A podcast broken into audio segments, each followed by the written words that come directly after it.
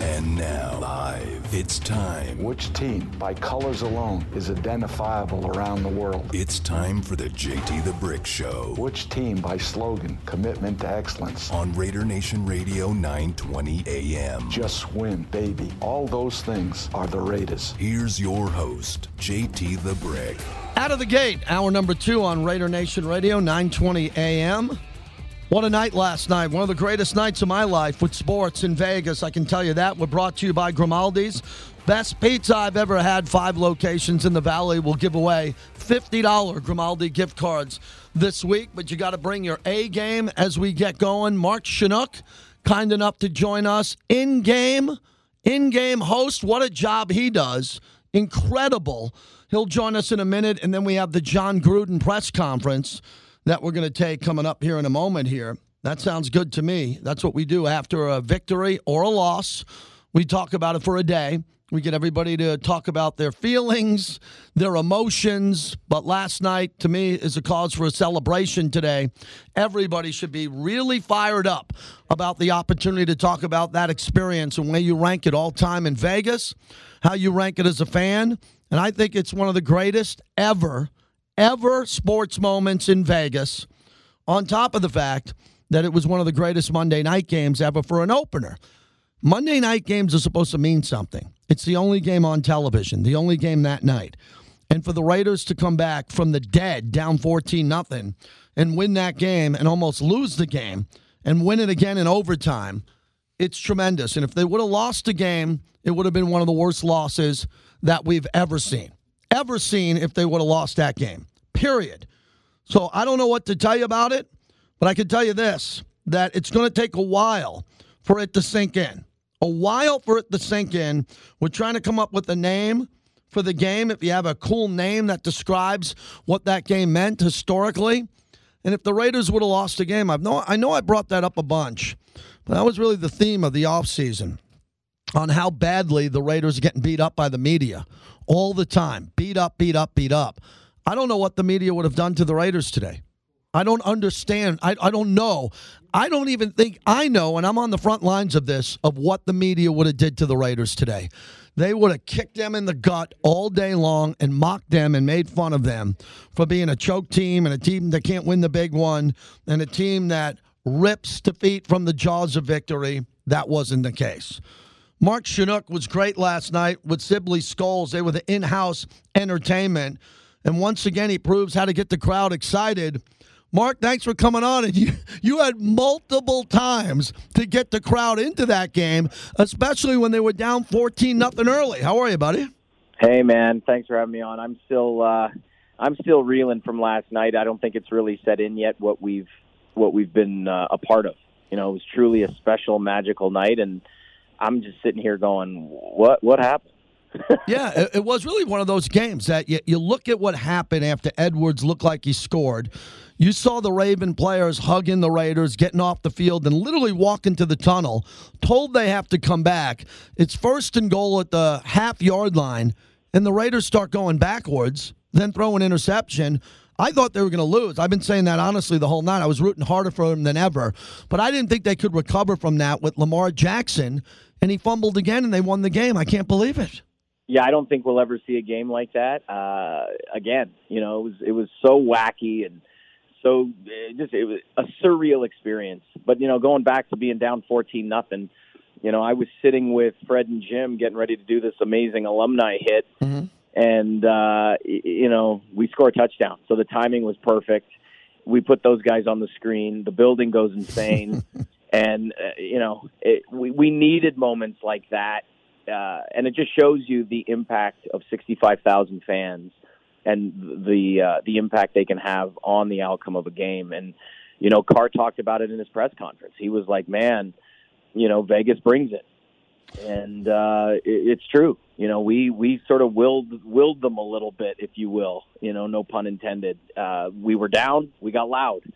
Uh, we got to teach our, our, our base a little bit that they need to be quiet when we're on offense. we'll get there. Uh, but, you know, we when we were loud and when, when we were needed to be loud, we were there. And uh, I think it I think it helped. I really do. Mark Shunock is our guest from Top Rank Boxing to the Golden Knights, getting crowds fired up. What'd you learn about the stadium last night? I did the pregame at the Torch. It was insanity. There was, a sea of humanity hours before the game. And then every time my wife and I and my son looked up at you on the big screen there, you're moving around to different parts of the stadium, getting to know the venue. What's it like? You know, if I was a Fitbit guy, I'd probably have 30,000 steps on my wrist. Uh, I don't wear a watch like that, so I have no idea how many steps I took, but it's a massive place. It's a gorgeous place. And every time you turn a corner, there's something new to explore and, and learn uh, I'm I'm so excited for our fans to sort of experience Allegiant Stadium. You turn a corner and there's Super Bowl trophies in front of you. You walk down a different hall, there's incredible artwork. You turn another hall, there's our Hall of Famers and the history of the players, and it, it's it's such a special stadium uh, that you know I've only been in it a few times now, but every time I'm there and I'm I'm, I'm running to go and do a hit in a certain section I, I'm catching myself with my head on a swivel, turning, going, "What did I just walk past? I don't, I don't, I don't ever remember being here." Um, it's truly a special, magical place to watch a football game, and uh, you know, I, I was able to say hello to Mark Davis, our owner, after the game, and and he just gave me a big hug and, and shook his head with a big grin and said, "I think we're going to have fun in here." And I said, "I think you're right, sir. We're going to have a lot of fun in here." Mark Shunock, as we wrap it up, you know, the too short Ice Cube, when we saw Ice Cube perform there at the end, I looked up and caught that, and I was like, "This sounds good." I know people were trying to figure out Garth, and you're in the music industry. Garth, where were they sitting? Did it sound right? I loved Guns N' Roses. I thought it was a great rock show. Wolfgang Van Halen, it sounded good, but last night it felt like it felt like the Raiders really dialed in the sound. What was it like for you with the earpiece, hearing how loud it could get at times before and after you grabbed the microphone? Yeah, I you know it. The place is designed for football first and foremost, so I think we saw it at its at its uh, top level last night. You know, it's it's a football stadium. It's not a it's not a concert venue, and so the, yeah, they're going to work out some kinks over time, making those the the audio for concerts better and better each time out. But we saw the building in full force for what it was designed to do and uh, man, it was a plus all the way. And to get a win like that on Monday Night Football with the world watching, it's something that I'm going to carry with me for a long time to come. Yeah, finally, that's why I wanted to have you on. I'm happy you got right back to me because you're you've been in this town for a while. I've been here a long time. That was that special. I mean, there are big events in this town from boxing to hockey to the rodeo, uh, European soccer. When they come here, it's going to be insane. UFC, Dana White, the Bruce, Bruce Buffer kickoff was fantastic. But you were a part of history. Did you go home last night and just sit back and go, man? I mean, you've done big events before, but that's got to be one of the biggest of your life with a crowd that big. Yeah, it like I said when we started the call just now, this is something I don't think has set in yet. Um, you know, every time I turn on the news and Sports Center, and you're like, "Hey, I was there." They're still talking about it right now at Tuesday at one o'clock. They're still talking Monday Night Football, like the ball bouncing off a helmet with an interception, and we're just deflated. We're thinking, "Oh my God, this is it. It's over. We're done." And to pull it off like we did, and you know, I just like I said, I'm a kid in a candy store, and it is just an unreal experience. I'm so grateful to be a part of Silver and Black and uh, be a part of Raider Nation and get these fans going. It doesn't take much, man. The Raider Nation fan base is a special group of fans, and you know, I'm I'm honored to play a small role and and keep keep building what we're uh, we're working towards. Thanks, Mark. I'll see you soon. Take care, buddy. All right, thank you. You got it, Mark Shunock in game with Sibley Skulls. They did a nice job last night. First time he's there working a big game. Uh, we're going to take Jon Gruden in a moment. Tommy White's going to call in. I just heard from Tommy White from the 872 Laborers. And then we have someone from Pro Football Focus at the bottom of the hour. Mike in Staten Island, coming off the big game where, hey, Mikey, how about the Raiders on the money line? How about every gambler who didn't uh, believe in the Raiders uh, getting it thrown back at him if you didn't have the Raiders last night? How are you? Uh, doing great, JT. I gave it to you Thursday night, and I told you I was taking the Raiders on the money line. So I, you know, I put my money where my mouth was. Hey, watching it from New York, the first game I'm going to go to is uh, on the 26th when they play the Eagles. Uh, just a couple of questions. Hey, JT, the end zone nightclub. How crazy was it during the game? I don't know because I wasn't down there, but after the game, I did the post game show and it was still pumping 45 minutes to an hour afterwards because they got a live DJ. Steve Aoki was in there, you know, chain smokers, all those guys are there. So if you have a seat there for that price, there's a live, legendary global DJ playing after the game. That's the hook to that lounge.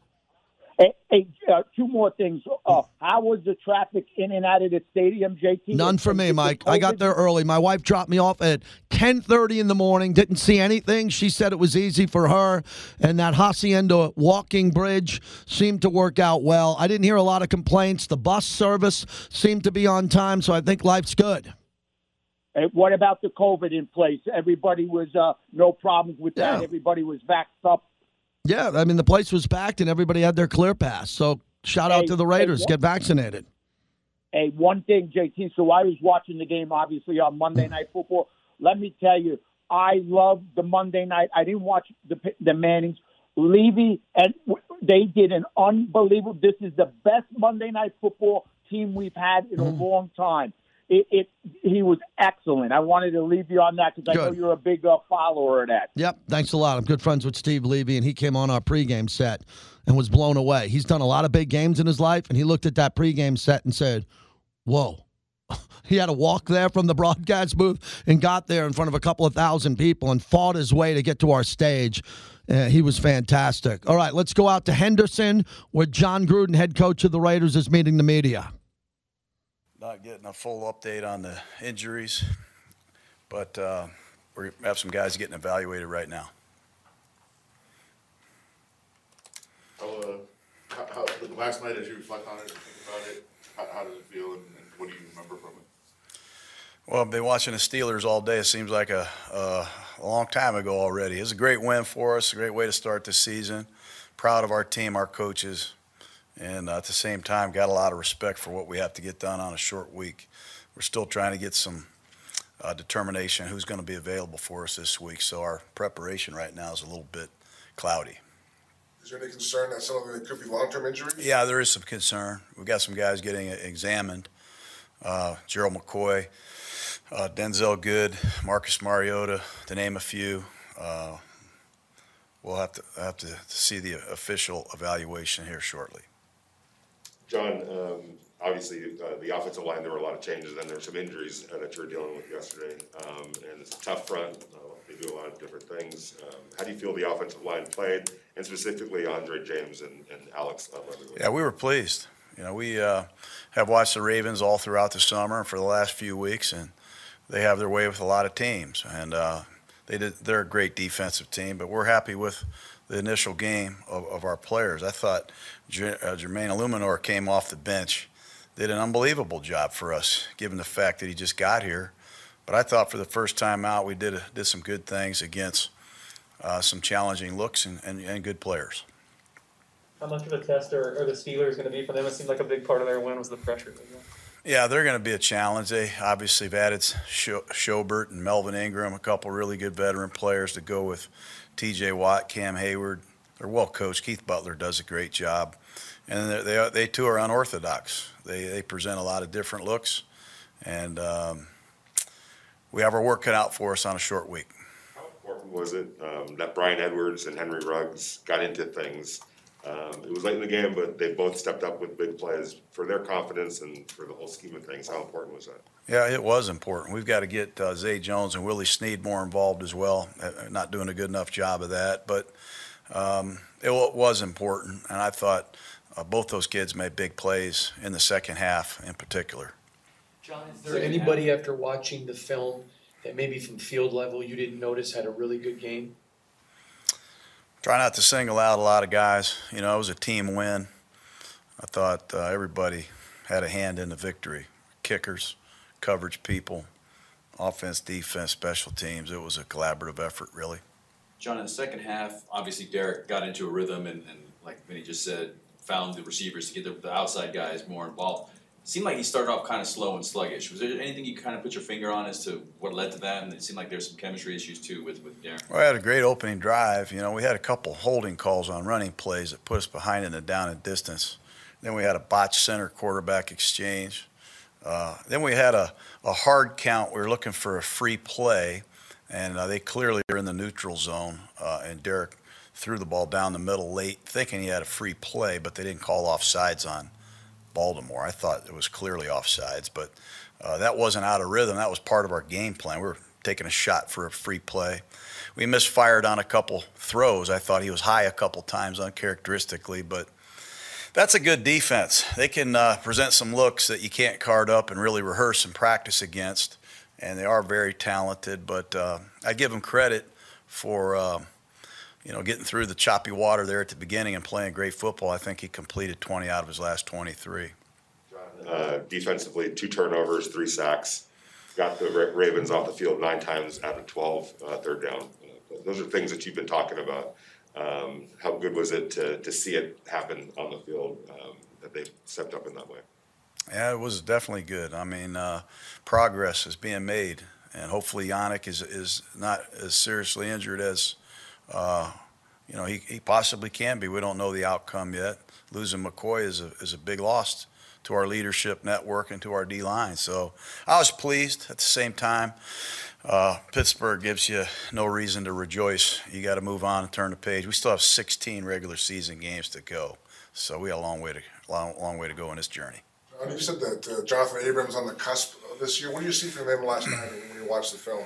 Well, you know what? He um, showed up big time with some uh, range plays, open field tackling. Um, he's in the right spot. He was in a good place emotionally. I liked where his uh, concentration was from a down to down standpoint. I think he's really started to understand this defense, know what his role is in the defense, and unleashing his his his talent. So I thought a lot of things came together for him last night against a very difficult and unorthodox style of offense. You know, you're not going to see a lot of teams that play offense like that in this league. Coach, looking forward to Pittsburgh, what's your early evaluation on what TJ Watt brings to that defense? I mean, you've seen him. I, I'm not going to uh, say anything you don't know or fans don't know. He just he's going to get a huge contract as one of the premier edge rushers in the business. You better account for him, or you're in trouble. It's like every player we talked to last night was unanimously just thrilled that it was Zay that caught the, the game winner. What what makes him such a beloved guy around here, and how important is he to have guys like that? I think I, I lead the league in, in Zay Jones uh, cheers and chants, and uh, he's just a great kid. He's such a hard working player. I got to get him on the field more. You know, it's a competitive group of receivers, but uh, he just uh, he's such an energy source for us. He finishes everything. He's the first guy in here, the last guy to leave. He's always upbeat and positive, and um, I wish I was Zay Jones. John, heading out east for an early game in a short week, three big things there. Is there things you've learned over your career to maybe help that? Because that's, I mean, it's, a clear disadvantage.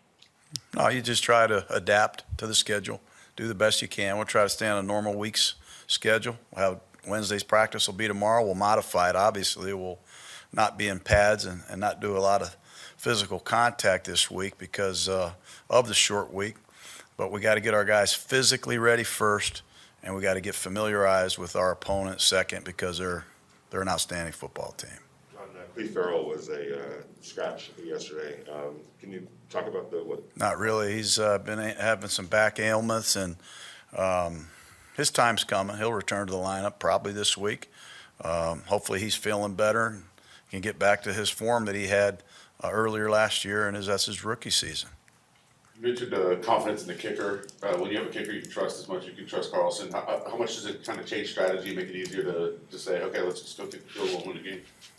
I probably should let him know a little earlier. I guess I uh, I do have a lot of confidence in him. You know, we knew if we got the ball at the 40 yard line, the plus 40, he could wait uh, make that kick and send it to overtime. And he did it to New Orleans last year in similar fashion. He kicked a long kick to make it a two possession game. His kickoffs have been great. His field goal accuracy's been great. I think he's a Pro Bowl kicker. He broke Janikowski's scoring record for a reason. Uh, he's a reliable clutch kicker, and he's off to a great start. All right, that's Jon Gruden, a portion of his press conference. We'll have it all for you on Raider Nation Radio, all of the sound, and Jon Gruden. Look, injuries are a concern. Yannick Ngakoue, Gerald McCoy, Mariota. And what is going on with keeping Mariota healthy? I mean, the guy doesn't play. And uh, how is he not healthy? But again, injuries happen. I, I don't get it with him. I don't get what's going on with Mariota not being healthy. I don't get it. They can't get this guy on the field and keep him healthy to practice, play in the preseason, play preseason games. He has an electric run, unbelievable run, and now I'm hearing him on the injury report. All right. All right. That's what we'll do. He's on the team. We'll see what happens with him. 702 365 9200, the Henderson Hyundai Superstore, Boulder Highway in Henderson. They have the super deals you're looking for. If you need a new vehicle or pre owned, that's the place to go. Frank loves everyone we send over there, walks a lot with them, best financing team in town. Tommy White from the 872 Laborers and a guest from Pro Football Focus on the game last night, right here on the flagship, which is 1 0, Raider Nation Radio.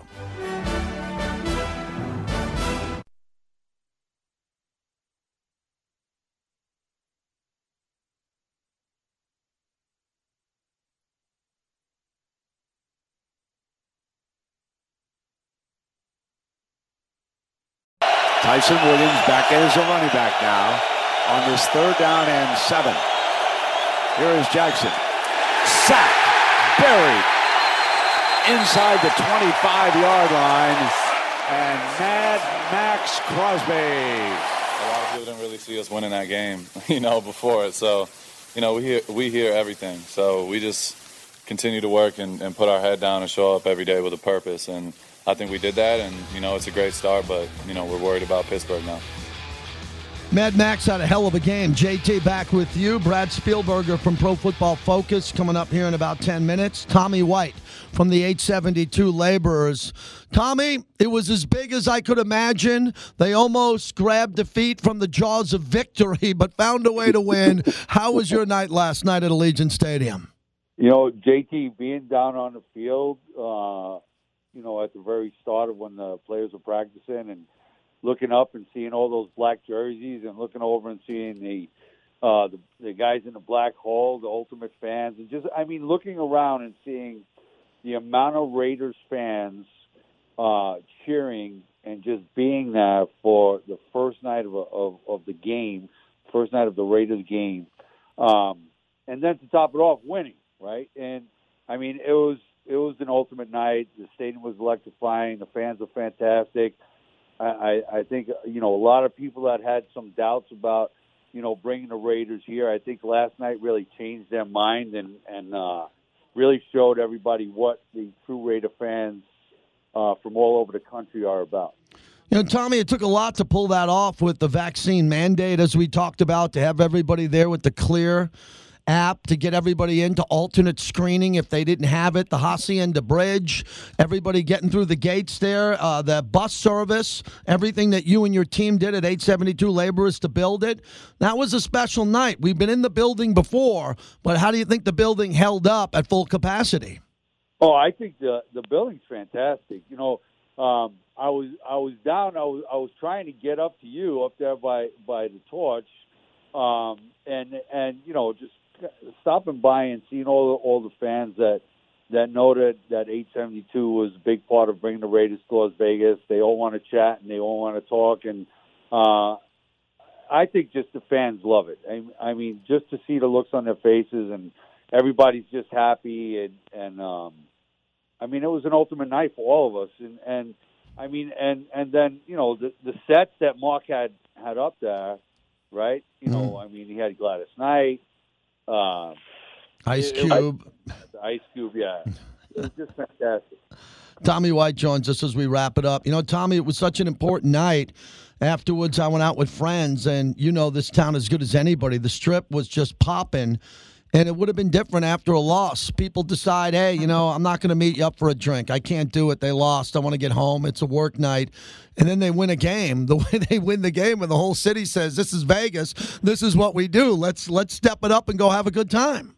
Oh yeah, definitely. And and um, I think a lot of a lot of the fans are going to be looking to those. Uh, you know, that, that was a Monday night game starting at five o'clock at night, right? So you're going to see when we get in when we get into you know our daytime games and we start the games at one o'clock and then we're out of the stadium by four four thirty. You're going to see the strip is going to be packed until way into the night. You know, people are going to stick around. Uh, they're not just going to pick up and leave town on Sunday. They're going to stick around. They're going to go out to eat. They're going to have a lot of fun on the strip, and and then you know back to work as usual on Monday. Um, well, probably back to work on Tuesday. Most people are going to be taking the Mondays off, right? Uh, Absolutely. You know, JT, being there last night, I mean, I've been to several events at the stadium already. I was at the practice, I was at the preseasons. Um, but being there at the game and looking over at, at Mark Davis and, and just looking at, at the the uh, the the people that I had in, in our area, um, it was just fantastic just to see the looks on their face and how many people are just complimenting on the stadium, and then watching the Raiders come out and hearing the crowd cheer. Um, I don't know. There's, there's in my lifetime, there's probably not going to be another day like that. I agree. That's why we wanted to have you on for the recap. Thanks for your sponsorship of the show. We'll talk to you next week. Thanks for coming on, Tommy. Great night. Bye bye. You got it. Tommy White, 872 Laborers.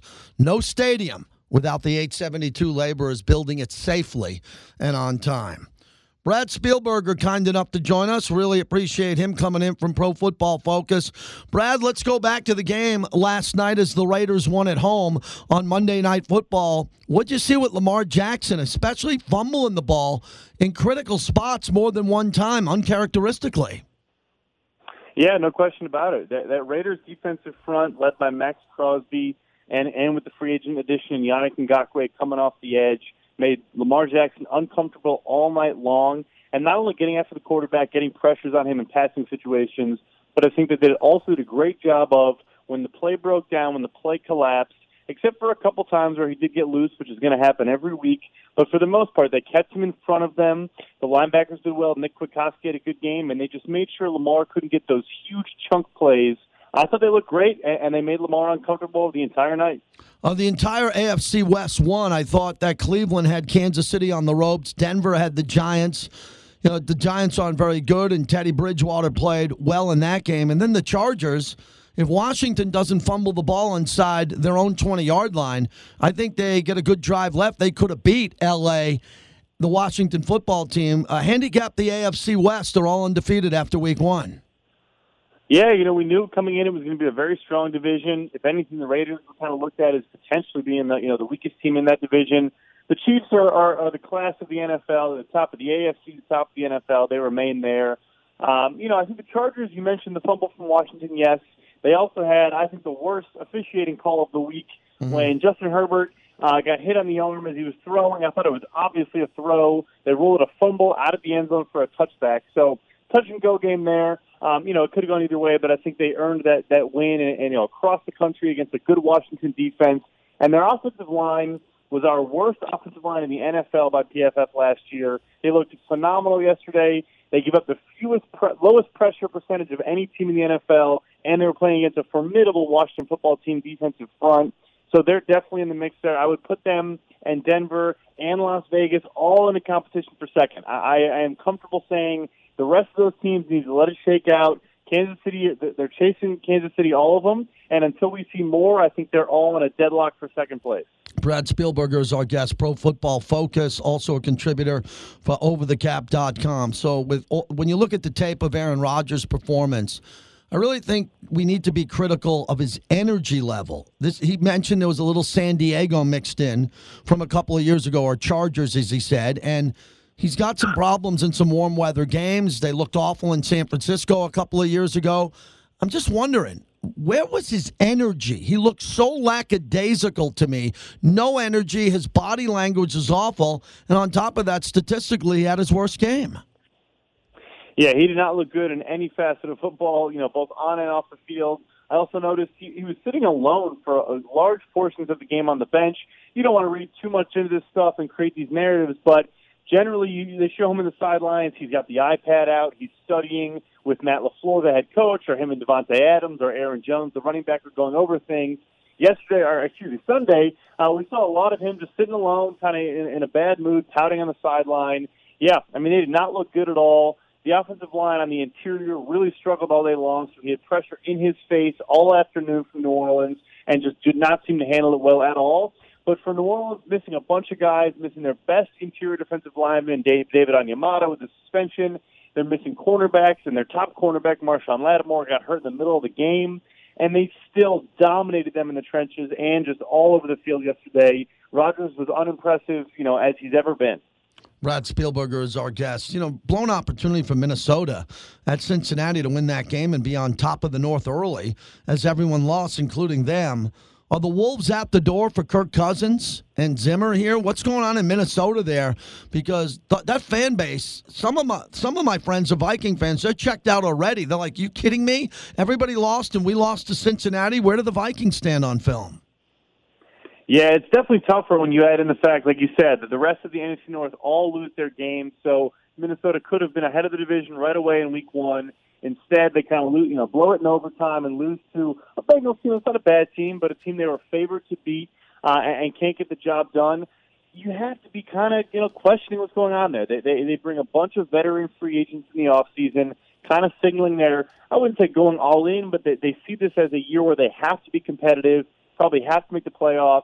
Uh, you know, you bring in Patrick Peterson and then Bashaud Breeland to start a cornerback. You bring in a bunch of you know defensive linemen trying to revitalize that Mike Zimmer defense. And right out of the gate, you know, not a good result.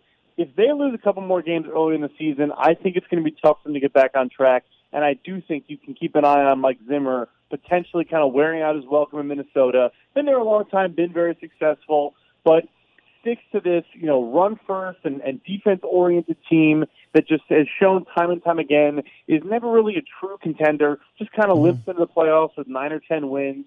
And I think that it's fair to wonder, you know, if things go south, if, if his time there is up, is up. Brad Spielberg, as we wrap it up, Pro Football Focus. I think the Niners have problems with injuries.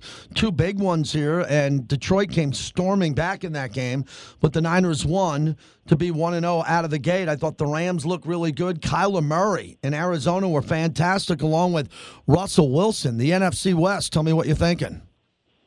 Yep, on the opposite end of the spectrum, the NFC West goes undefeated, and all of them look phenomenal. You did mention two big injuries in San Francisco. One in particular, cornerback Jason Verrett, their number one corner. Seriously, really unfortunate for this guy. I think it's his third ACL tear now. He's battled his entire career. He took a one year deal because he wanted to get a bigger deal and didn't really get it in free agency. He wanted to bet on himself again. And unfortunately, now we lost for the season. And of course, running back Raheem Mostert, a really good player, speedy as they come, out for the season as well. But I think they'll be able to. The, the backfield, they, they drafted Trey Sermon early this year. They'll be able to get back on track there. Seattle looks great. I think Shane Waldron, new offensive coordinator in Seattle, is already gelling early with Russell Westbrook, uh, Russell Wilson, getting the ball out really early, really quickly, getting it to playmakers in space. Tyler Lockett made some great plays. DK Metcalf was quiet early in the game, but came on at the end of the game. And the Rams, I think that Matthew Stafford trade looks great right away. I mean, the Bears defense is not super talented in the secondary, but they got absolutely carved up. Every play was a huge chunk play. They were averaging almost nine yards per play, which is very high. Um, that team is legitimate on both sides of the ball. They're loaded at a lot of roster spots, ton of wide receivers on that team, and they are a serious contender in the NFC.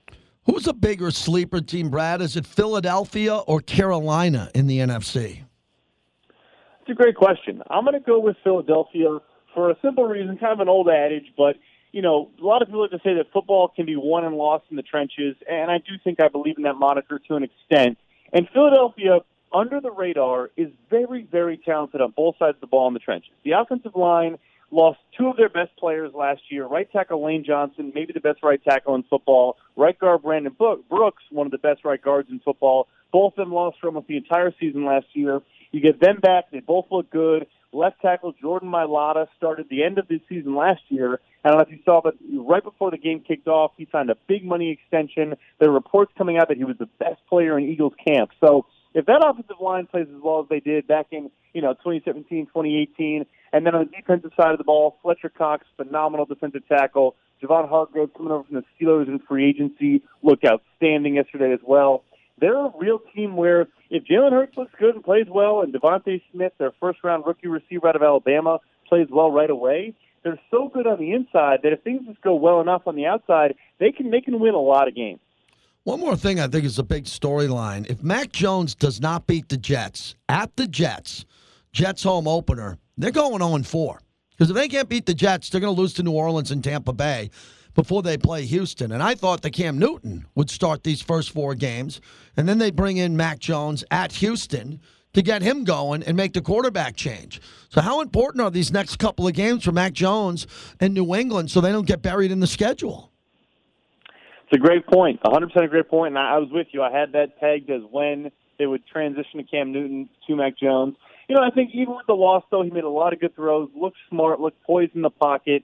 They obviously could have won that game without the fumble from Damien Harris. They were already in field goal range or close to it at that point. So we could be having a different conversation about how Mac Jones, the rookie, up against a good Miami Dolphins defense, pulled out a win late. Yes, they lost, but I agree with you. You, you got to beat the Jets. Go from there. You know, Saints and Buccaneers, two very difficult opponents. You don't want to get in a massive hole right away. But I think you, the takeaway you have is more just the fact that Mac Jones continues to look like he did in college. He's poised, he's smart, he's confident. Eh, The game does not seem to move too fast for him at all. And they have a really good offensive line. The the receivers will come along. I think he still needs to gel with all the receivers, all the tight ends. Look, none of those guys were there last year. I mean, he's new, but the whole receiving corps is new as well. So let them gel, let them get a little bit better. I think they will still be a team that could be in the thick of it for a wild card in the AFC. That is a good point about that 0 4 hole potentially. You know, and finally, I think I say this every year. It's time to panic at 0 2. If you start off 0 2, Emmitt Smith held out and won a Super Bowl, but 0 2 is a hole. And then 0 2 can become 1 and 3. So I start to look at that next week. And I always believe that there are more injuries than I think in week one and week two. You guys do a great job analyzing every play, every single play you break down. Are you sensing that there's a lot more injuries this week one? Can you tie it to lack of preparation and preseason games played, or am I making too much out of this? You know, I think in, last year was even worse actually because there was no training camp and, and basically no off season. So a lot of guys were coming into games cold, getting a lot of these soft tissue injuries, you know, ligaments, stuff like that. I, it, I'm with you. I don't have the numbers in front of me, I'll be honest, but I do feel as though I have the same sense that I'm seeing a lot of injuries, a lot of guys going on IR.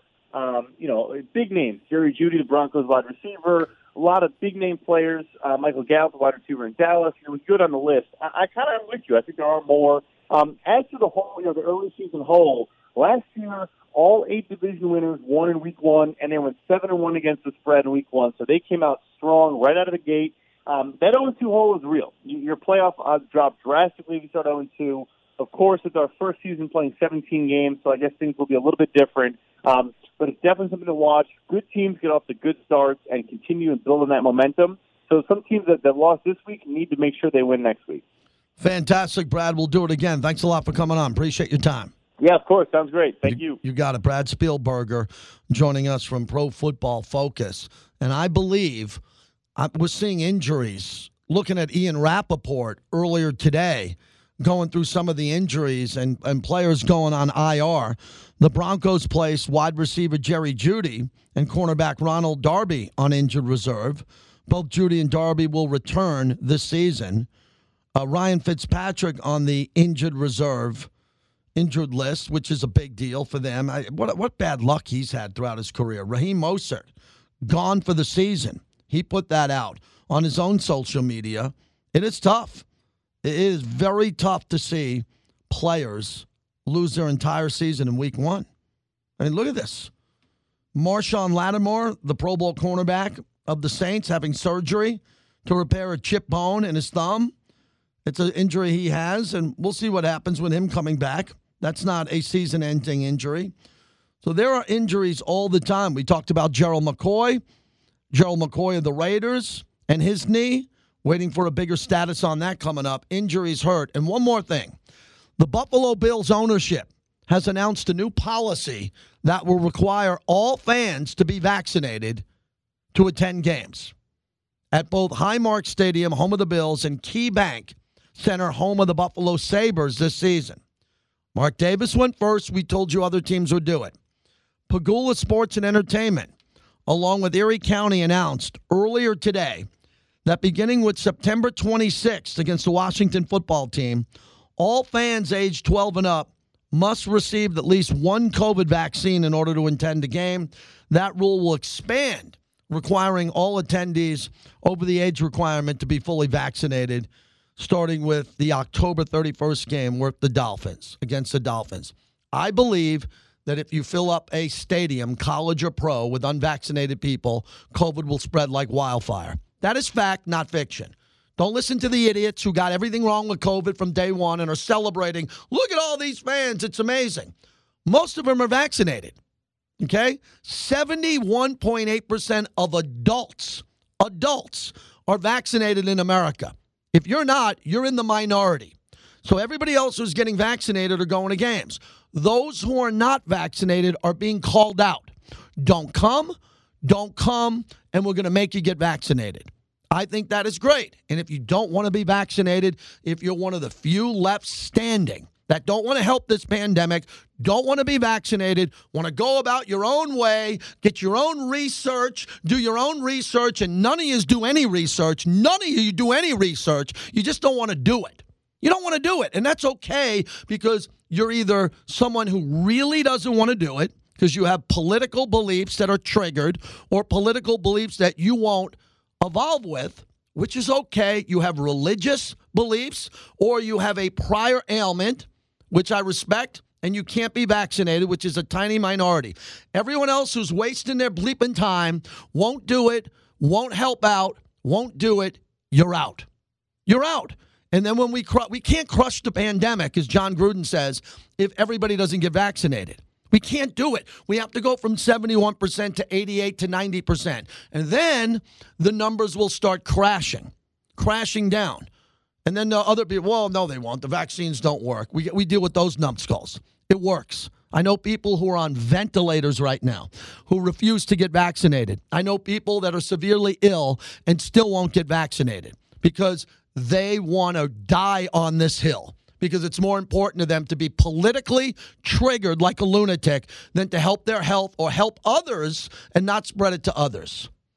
Pro football is changing their policy until the pandemic is gone. The pandemic isn't gone. It's not going to end anytime soon. We need full cooperation.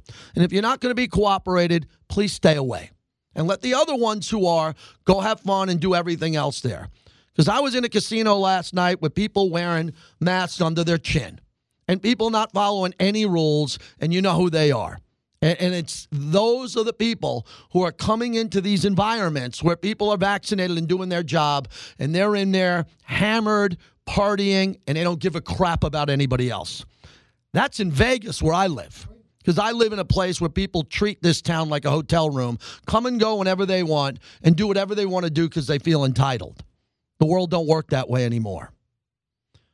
702 365 9200. Raiders win. I'll get off my soapbox and we'll come back and wrap it up and take your phone calls late. What a great victory.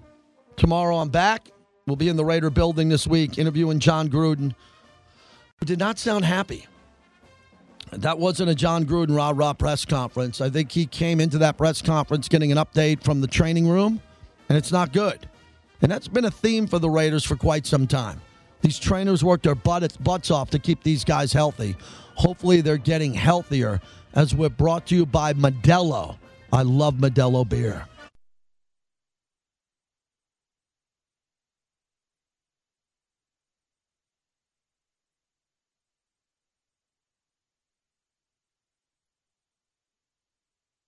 Well, everybody knows what I think. That's why I came back to coach. There's nothing like it. And I just think uh, this stadium, I think the people that were here tonight will probably go home feeling like they had a pretty good time. I just, I just thought it was really a great scene. A lot of black, a lot of noise, a lot of devoted, committed fans that um, that I just love and cherish. Jon Gruden, and if the Raiders would have lost that game, they didn't. They would have been two and seven at home, two and seven coming off another dramatic loss. Remember, if they lose that game in overtime, Lamar Jackson sets up a Tucker game-winning field goal.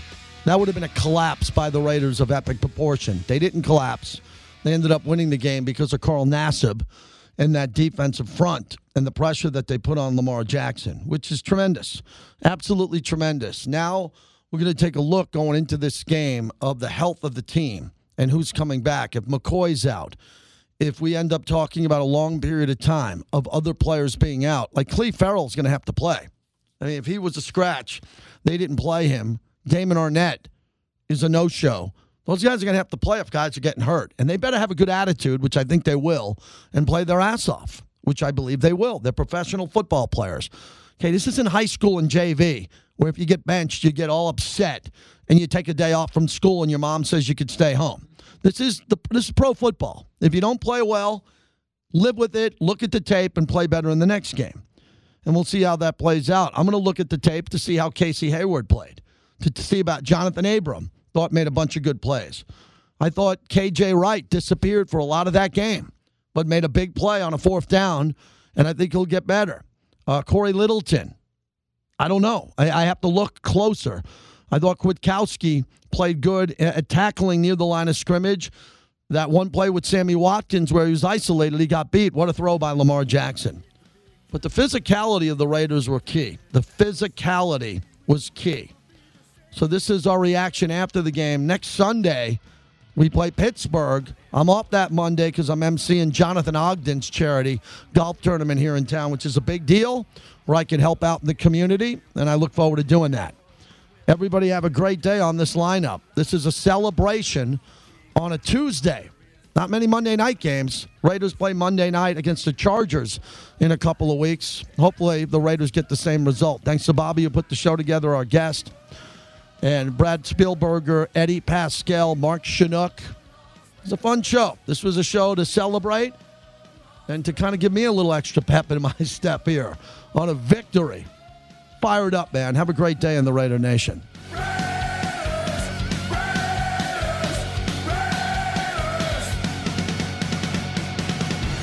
Have a good night, everybody. All right? Take care.